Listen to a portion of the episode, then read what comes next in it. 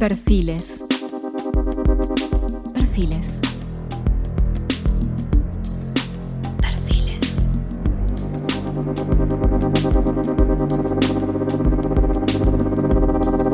Perfiles. E influencias.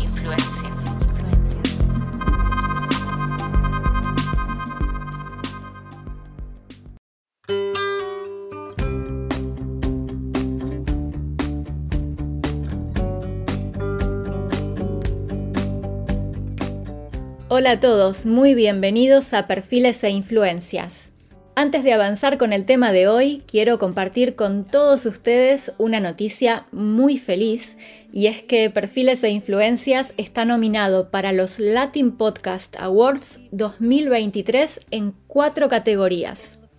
Estas son Cultura y Sociedad, Reino Unido, Mejor Podcaster Femenina y Podcast del Año.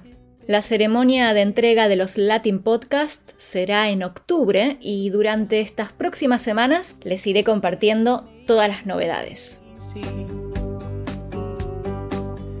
Ahora bien, metiéndonos en esta nueva entrega, hoy quiero ofrecerles un episodio diferente. Presentarles a modo de propuesta, para seguir ahondando en esta temática, si es que les interesa, por supuesto, y me dejen sus impresiones al respecto en los comentarios a través de las plataformas donde escuchan el podcast, el sitio web o en nuestras redes sociales.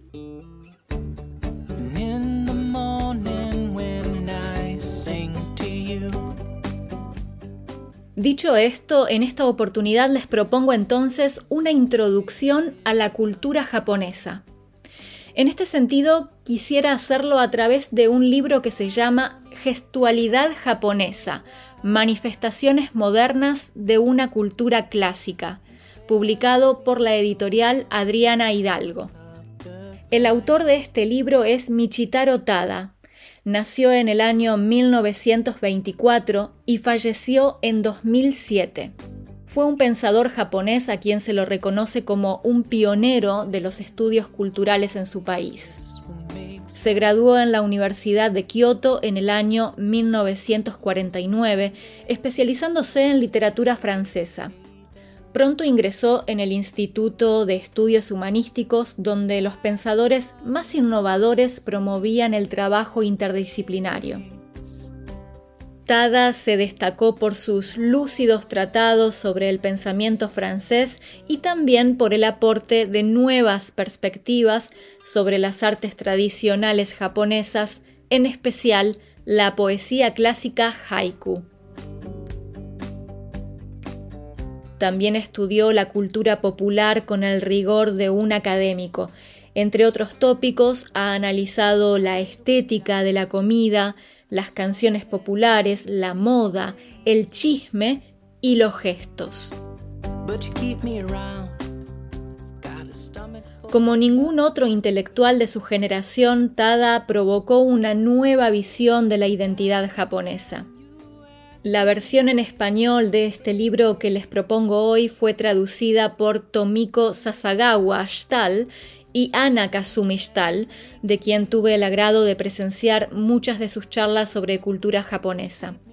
Además de participar en la traducción, Ana Kazumi hizo un prólogo del cual me gustaría ahora compartir con ustedes algunas de sus páginas.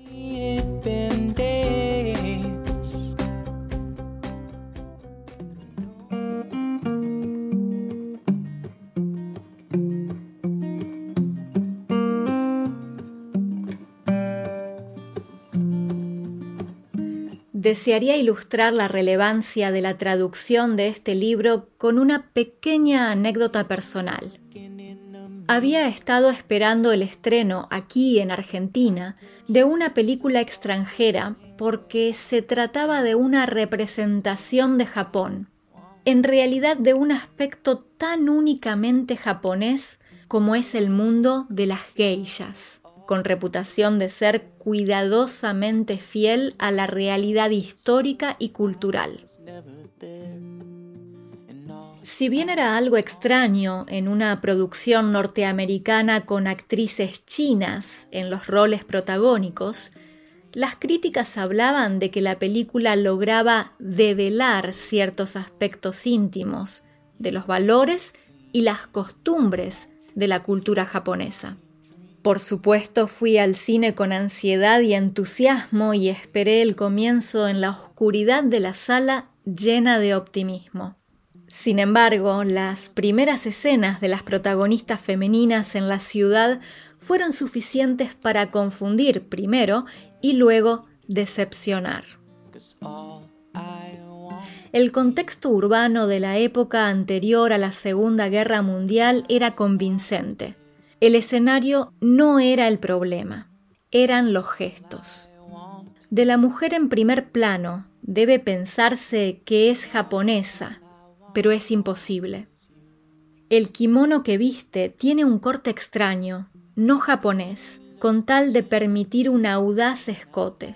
La tela suelta sigue la línea de la cintura y la actriz camina de modo suelto también, con pasos amplios, apoyando el talón con firmeza antes de avanzar, con los hombros hacia atrás y el pecho hacia adelante.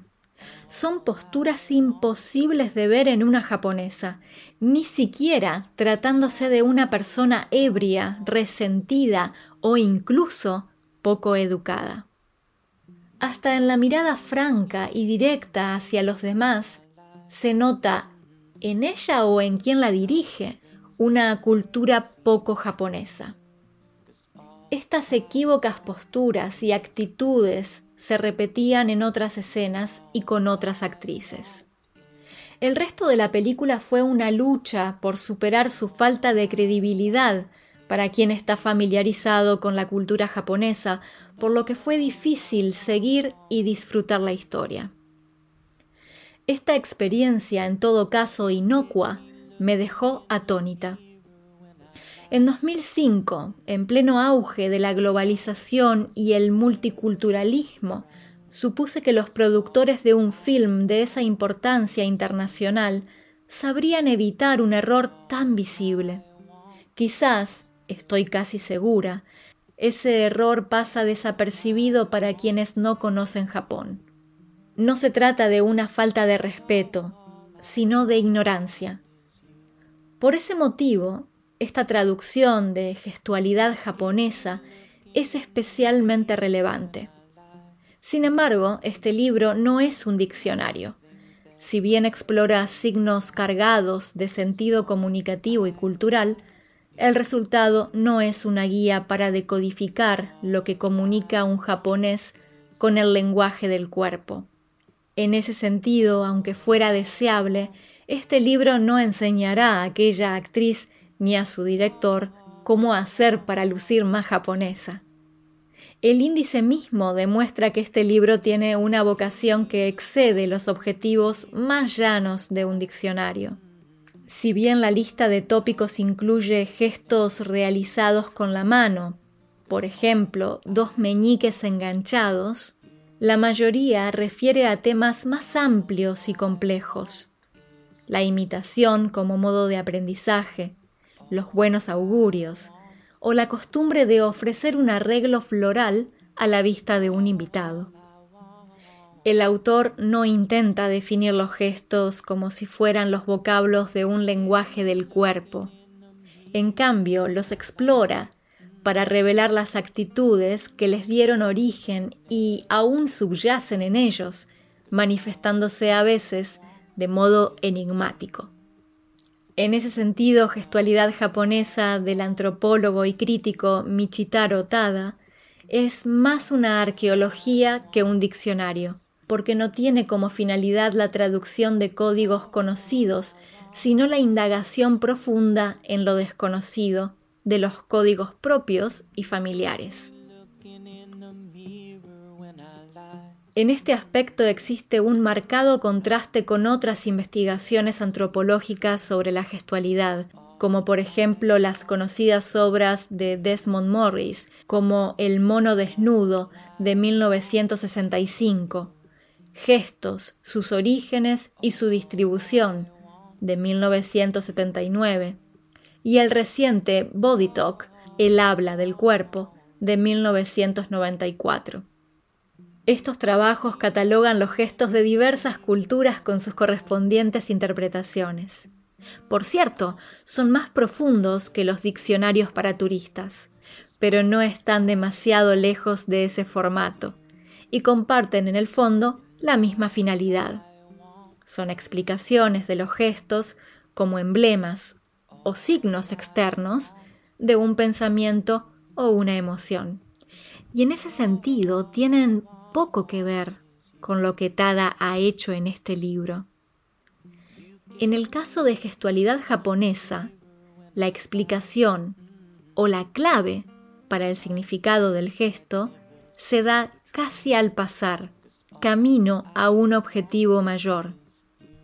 El verdadero motivo de Tada no es explicar el gesto, sino encarar lo enigmático más allá de la mera función comunicativa. La pregunta principal en su proyecto no es qué, qué significa, es por qué, por qué ese movimiento, esa postura, aquella mueca. De ese modo, la explicación da paso a una enérgica autocrítica orientada a que el lector japonés explore sus propios gestos inconscientes y descubra los presupuestos escondidos en ellos. La propuesta de este libro es el desafío de abrir el campo de los gestos como una caja de Pandora que posee mucho más que un código de significados sencillos. Invita a pensar en el costado esquivo de los gestos, para ese fin, hace hincapié en los que están tan arraigados en la sociedad japonesa que atraviesan barreras de clase, de edad y de género. Tada va en busca de otros sentidos, los más ocultos, que contienen estas manifestaciones mudas, no lingüísticas, del ser cultural. Para los lectores no japoneses, este libro es una oportunidad de presenciar el proceso de autodescubrimiento de los japoneses, históricamente un pueblo cerrado y difícil de interpretar.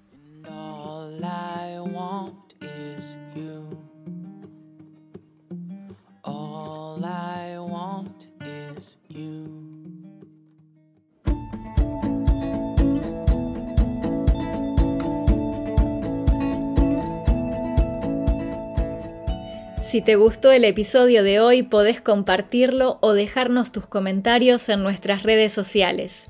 Estamos en Instagram, X, ex Twitter, Facebook, YouTube y LinkedIn. También podés visitarnos en el sitio web del podcast www.perfilespodcast.com. Te invito también a que a través de nuestro sitio web visites nuestra página en Patreon donde pronto habrá contenido exclusivo sobre este y muchos otros temas para aquellos que estén interesados. Muchísimas gracias por acompañarme hoy. Nos encontramos en el próximo episodio de Perfiles e Influencias. Espero tus mensajes y opiniones y deseo que tengas un excelente día. Hasta pronto. Chao.